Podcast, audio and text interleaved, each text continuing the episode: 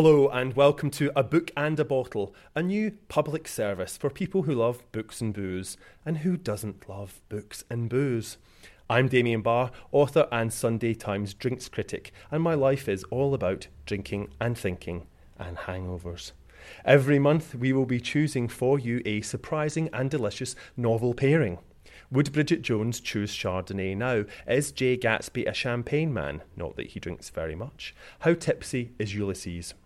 As well as our recommendation, there will be a bibulous featuring all the booze from our chosen book. All the books and the bottles are available to buy individually and as gift subscriptions. Good afternoon, everybody. Good afternoon, or should I say evening, because we're having wine, so it's, it's not the afternoon anymore, let's face it. And very soon it will feel like midnight. Um, I am Damien Barr. I am your host for this event, a very special edition of our Book and a Bottle Salon. And I've only just realised, and I don't know if you know it too, but this is the final event of this year's Times and Sunday Times Cheltenham Literature Festival. Yes! Oh, I know.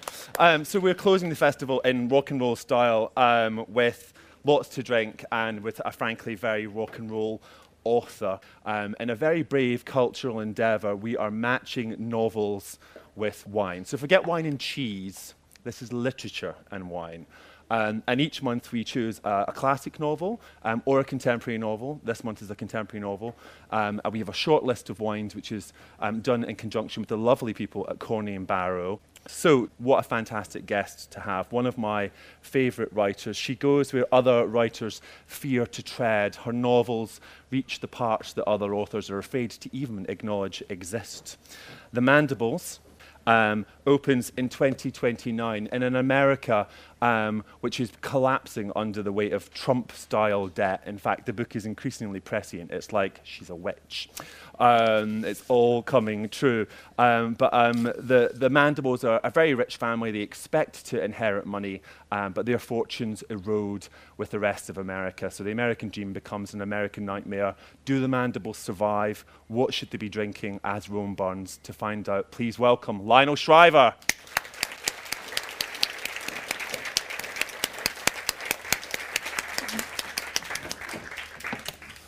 Hello. I'm just going to move my seat closer to you. You feel far away. Um, so, which bit are you going to read for us? Um, I'm going to read about halfway through the novel, and uh, the main characters you need to focus on here uh, is Florence and Avery. Florence, the older sister, and her and her younger sister Avery. And Avery has hitherto been the far more affluent of the two sisters. Florence works in a homeless shelter. But at this stage in the book, she is the only person in the entire household who has a job. Closing the basement door behind her, Avery emerged from the stairwell. Lowell and I contribute to joint expenses, but I wasn't aware that our money had become everybody's money. Avery, are you an alcoholic? Oh, please. Are you an alcoholic? Because that's the only explanation. Our witless presidente, having renounced the national debt, doesn't mean we're on war rations. For me, a glass of wine at the end of the day, Avery, I haven't seen you drink a glass of wine since you were 14. Strip away all the joys of life, and it's not worth living strip away all the booze and life's not worth living. That is how alcoholics think. If I'm wrong, prove it and send the wine back. This is out of order. Lowell lumbered up from the basement entrance as well. Your sister and I are over 21. You may not approve of how we spend our funds, but just because we're guests in your home I realize that you have a lot invested professionally in the notion that this is a temporary economic downturn, Florence said. But we don't know how long this spiral is going to last or how deep it's going to go, and between us, we have four children to feed. It's your son, Avery said, who keeps harping on about how we have to convert dollars into hard assets that could be used as barter. Oh, don't be disingenuous. Florence's voice had hit its less attractive upper register. Yes, of course, I've heard how over in the park, alcohol and high nick ebacco are used instead of money. But you're drinking your currency. Listen, this whole communal arrangement only works, Lowell said, if we maintain some boundaries. Oh, how am I to maintain any boundaries when the primary asset I'm pulling with Nolly, Kurt, and your whole family is my house? That's what this is really about, Avery shouted. You have to have total control over everything we do in your house. Now you're the big mama bear, and we have to ask permission to drink or to use curse words or eat non organic chicken. Any chicken. That's what this is about. Any chicken. Drawn by the commotion, Esteban slipped out the main front door. Hey, even in my old neighborhood in North Belport, this sort of shouting match was considered low rent. What's la disputa, amigos? If the dash of Spanish was meant to inject a note of jocularity, it didn't work. You and I are only allow ourselves to have sex every two weeks, Florence said, so we can make a tube of spermicide for my diaphragm last for months. You wouldn't even take ibuprofen for that muscle strain last week because the bottle's almost finished. Meanwhile, these guys are self medicating their hearts out. Though their investment in the necessity of two bottomless glasses of Chardonnay is, I'm informed, none of my business. As Florence rarely lost her temper, Esteban seemed uncertain how to kid gloves her down to earth. Hmm, he said, waggling his hand. Whether that's our business is a gray area. It's our business the minute they exhaust their savings, Florence said, at which point it will retroactively become our business how they wasted that money before they threw themselves on our mercy. Maybe everyone needs a safety valve, Esteban submitted. He'd been missing his Dos Equis himself. One small indulgence. Small? We're not talking an airline miniature here, but cases and cases. Two cases, Avery said scornfully. Indulgence? Florence fumed. Think I wouldn't like to go out to eat with my boyfriend once in a while or catch a movie like a normal person? Wouldn't I rather have been able to buy my son a proper 15th birthday present in January instead of scrawling on a lousy card? Why do you people think I'm totally fine with going without chocolate and bacon and real coffee? Why wouldn't I miss having wine from time to time? I used to love doing a couple of lines of Coke, too, in case you think I'm some party pooping priss, and I don't buy that either any more than I save up my salary to go on vacation in Italy. My name's Florence. And I'll never get there, will I? I'll, never go. Because every dime I make goes toward making sure nine other people aren't starving to death. Don't you think I'd also like a, a little whimsy, a little lightness, a little spontaneity in my life? Because I'm sick of everyone acting like I'm tight and stingy and mean and stinting because I chose to be like this because I'm a killjoy, because I have no sense of fun, and I work in a homeless shelter because I'm grim by nature. I hate my job, you hear me? I would love to quit, and I can't because I'm apparently some earth mother chump. We should obviously move out, Avery said. All this pent up resentment. I knew you were keeping things in, but don't be ridiculous, Florence said, stamping her foot. Where do you plan to go? With a husband whose head's in the clouds and three kids. We'll think of something, Avery muttered. If you could think of anything, you wouldn't be here. Florence's arms were folded and she was glaring, while Avery's head was bowed and she'd started to cry. Screaming out of, in the open, having been cathartic, Florence couldn't sustain the fury. Since childhood, she'd always been a sucker for her sister's tears. Sighing, she crossed the three segments of sidewalk between them, opened her arms, and took Avery to her chest. At length, all four effected a rapprochement in the basement over a Chenin Blanc from upper New York State, one glass of which put Florence off her face after not having had a drink in months.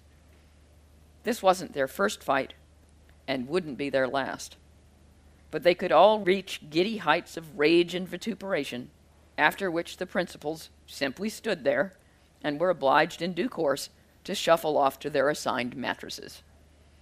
It was one more luxury the Mandible family could no longer afford a permanent falling out.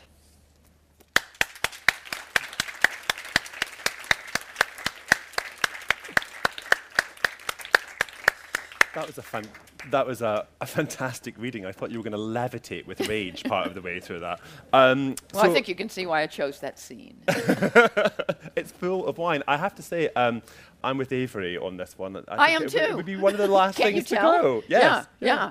What would I what would I be squirreling away? Yeah. It it, it wouldn't be spline. Um, let's talk about the situation itself and just how dire it is. There's, there's a part early on in the book where one of the characters is being outraged. That, uh, they're eating cabbage and it costs twenty dollars. And the New York Times is, has gone. Newspapers have gone. It seems books have gone. This is, this whole book is, is is packed with my deepest fears. You know, no New York Times, not being able to get any wine. No, but there's a, a one of the characters says to the other, "Why would you have books? Why, would- when, you know, when you move house, you have to take them with you. Why would you take books with you? It's like taking all your old eggshells." And I was like, "Ah, it's, it's terrifying." But yeah, you know, you you can you can see that it might happen. Um, when I emailed Lionel um, to ask her to take part in this event, um, I asked her for some thoughts or her thoughts about wine, um, and she said, and I agree with her about all of this I hate Pinot Grigio, whose popularity confounds me. Why pay for alcohol enhanced water? Agreed. Pinot Noir is rarely worth the risk. It's usually acidic and thin. I do slightly disagree with you about that. We can find some good ones.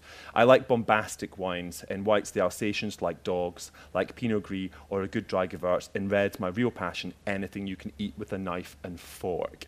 Malbec, Syrah, Mourvedre, and my favourite grape has to be Cabernet Sauvignon. So we have come now to the wine part of this evening, um, and joining us uh, to talk you through the tasting is the lovely Rebecca Palmer from Corney and Barrow. Please welcome her.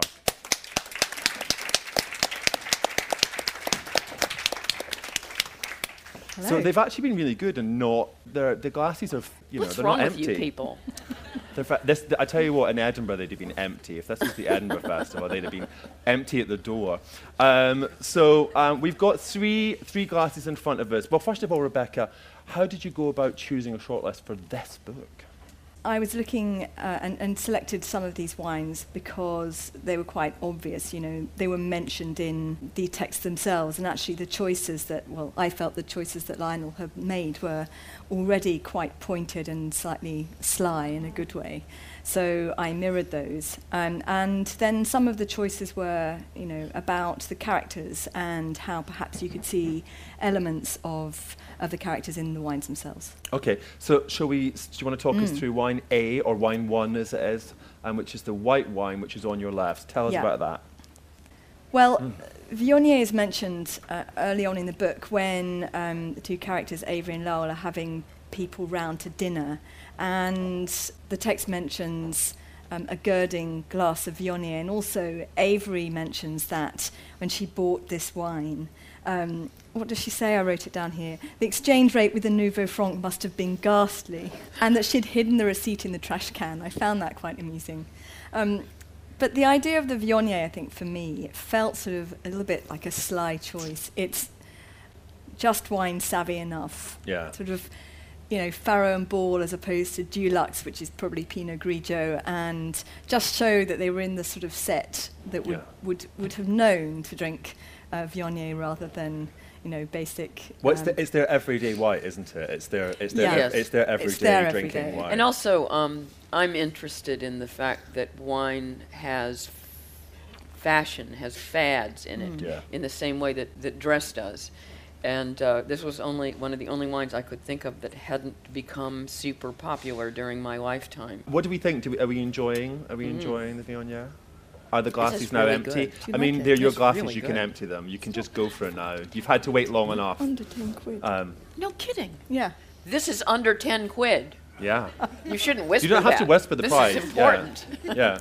No, I think I think actually it's an incredibly good value um, wine, and I definitely think that it doesn't taste like it's less than a tenner. Do you think? Did No, you it know that? doesn't. No, I know. No, I think it's great, and I love the fruit. And, and it's interesting tasting it today, which is quite a kind of sunny, warm day. It's It is. definitely. It brings up the perfume. It Actually, totally it's, is much it's more nice aromatic. that it's not too cold. You can really Yeah. taste it. Yeah. Lowell would be drinking this in his pink suede loafers. You know when he goes out and gets attacked Yes. at the supermarket and he's Yes. wearing pink suede loafers. There's something of that in this. Yeah. It's- Anyway, I, I digress. Um, it's a lovely digression. So um, if you, I think you should finish that before we move on to the next one because it won't be so great if you if you go back. I do encourage you all just to knock it back, otherwise it'll go to waste. Um, so tell us about um, wine number two. Well, wine number two, and I have various options, but I ended up coming back to this one, is a Chateauneuf du Pape, which is an area, an appellation area in the Rhone Valley in the south of France. It's a very warm area, and it makes a sort of quite a robust wine, quite rich, with loads of kind of baked fruit kind of flavours, licoricey. It's quite punchy Yeah. something a bit angular about it, but also warm hearted. And I was trying to think of a wine that would somehow mirror the Nolly character, and this is the wine that I ended up coming up with. I was I started off thinking, you know, I hope I got across the fact that Nolly is completely obnoxious.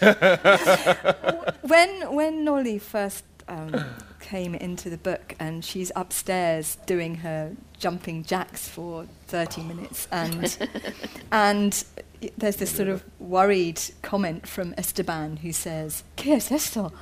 what Yeah. on earth is going on upstairs?" And, and thinks that it's house improvements or something.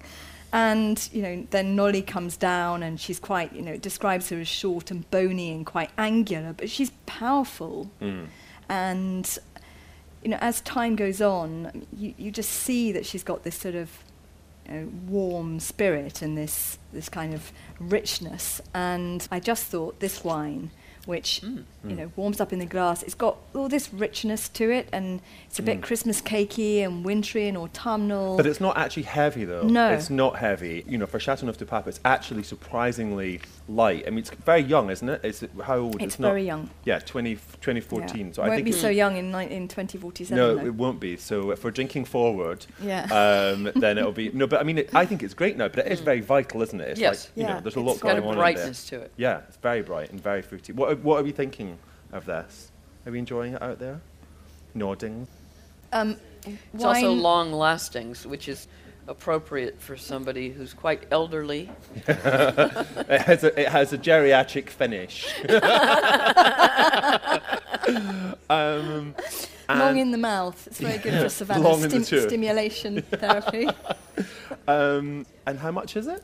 Twenty eight ninety five, I think, Okay. at the moment. So, okay. before the the Nouveau Franc. Before the Nouveau uh, Franc. impacts. And obviously, it's, it's a, so what's in it? It's a blend of. It's a blend, actually, Yeah. as um, the Southern Rhone wines tend to be based on the Grenache grape variety and Syrah Mm. um, grape. And typically, Grenache is sort of all about a sort of baked fruits element, quite generous and sort Mm. of punchy.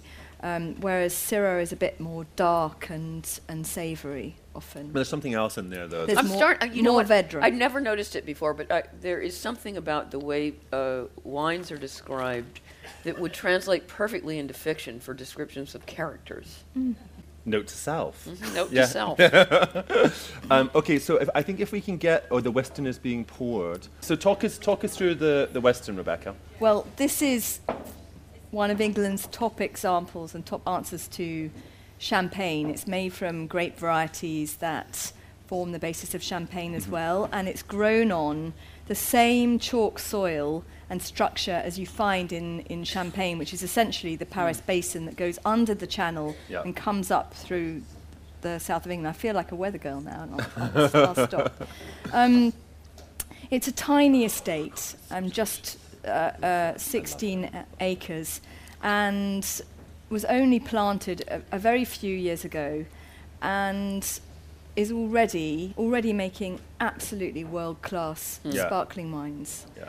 The way I feel about this is if I wasn't already married, I'd get married again just so I could have it at my wedding. That is literally, I would maybe even commit bigamy just so I could have it. Because I do, I do think it's that special. Yeah. What you get in the glass as a result of this, and also as a result of, of the winemaking techniques, are just a, a, a really lovely, fresh, delicious, moussey, Mm. uh, appley wine. And actually, one of the keys to um, really good quality sparkling wine, is, as I'm sure um, you probably know, is the way in which the bottles are aged. And you can't actually take any shortcuts to make really, really good sparkling wine by the traditional method. You just have to let the wine stay horizontal Yeah. so that it can do its stuff. I mean, I would look fabulous if I'd been horizontal for four years. and, you know, it's the same for this wine. No, you wouldn't. No, I probably wouldn't. If I'd been turned a few times, maybe. What do you think? What do you think I'm Nolly does all those jumping jacks? That's true. well, effectively, what's happening, you know, I have to rep- riposte to this now. What's happening is that the wine inside the bottle is doing some some little jumping jacks all, all Yeah. throughout this The, time. the whole time. Yeah, it's See, not, I it's expect not- you to use this in your wine writing in future.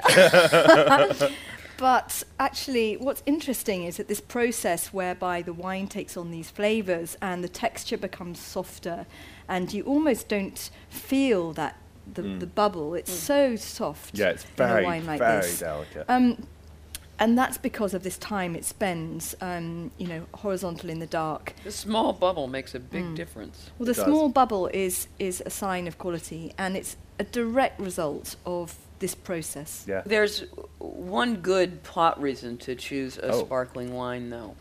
Nolly and, and her grandnephew go on a trip and make a discovery of a, an underground bunker, uh, which is kitted out with vast amounts of food, drugs, uh, you know, medical drugs. yeah, not um, the fun drugs. yeah, not like- fun yeah. drugs. And an empty gun cabinet, which is suggestive that something went wrong. um, all of the residents are dead. And the other thing that they've got, they left behind is a huge uh, wine cellar. And the suggestion is that it was a bunch of old, extremely wealthy people got, who got freaked out by the civil unrest of the implosion of the economy and decided to wait it out below ground with everything they needed.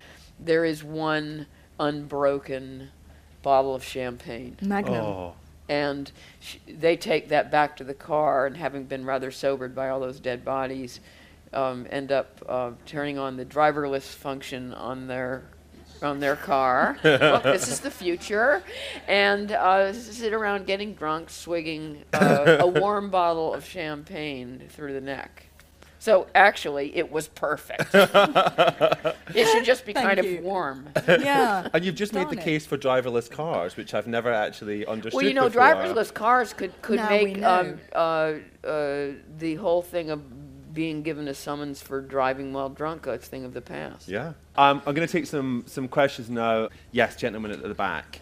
Thanks for the book, Lionel. Um, do you drink whilst you're writing? And what were you Does it drinking? seem that way? I'm a little worried. And what, and what were you drinking when you made Ed Balls as the future Prime Minister? I want some of Look, that. Look, you guys, you guys voted him in. Um, no, I don't drink while while I'm writing. Though I have to say that cracking a bottle at the end of the day is certainly my reward Yeah. for writing.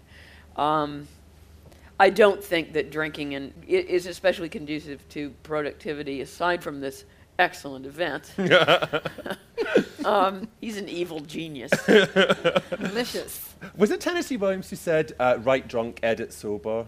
Or I always forget if it was the other way around. If it's that's probably a sign that I've been. I think you'll find. You'll, I think you'll find that most writers of Yeah. any repute did Yeah. not do at least their best work Yeah.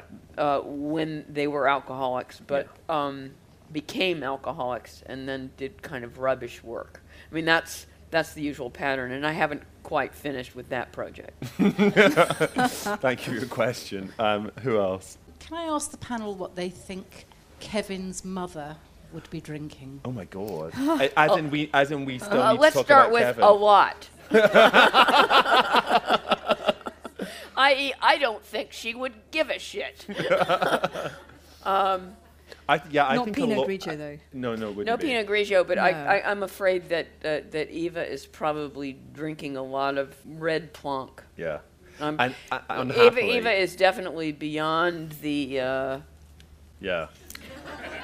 She's you beyond know, this world. No, it's just like Doesn't touch the sides. That's a really good question. Thank you very much. That was a great question. That's a great question. Just out of interest, what's the favourite in the room? So if you if you liked number one best, would you hold up your hand? Uh, okay, so that's like about a qu- uh, maybe a third. Certainly and then least the and then the number two, the Chateauneuf, the serious wine drinkers. Okay, they're like yeah. And number three, That's what. Everybody loved the sparkling That's what I one. Predicted. Wiston is your clear winner. Well, look, I want you to join me. We're closing the Cheltenham Literature Festival. Please join me in thanking my two fantastic guests, Rebecca Palmer and Lionel Shriver. Thank you all for being here.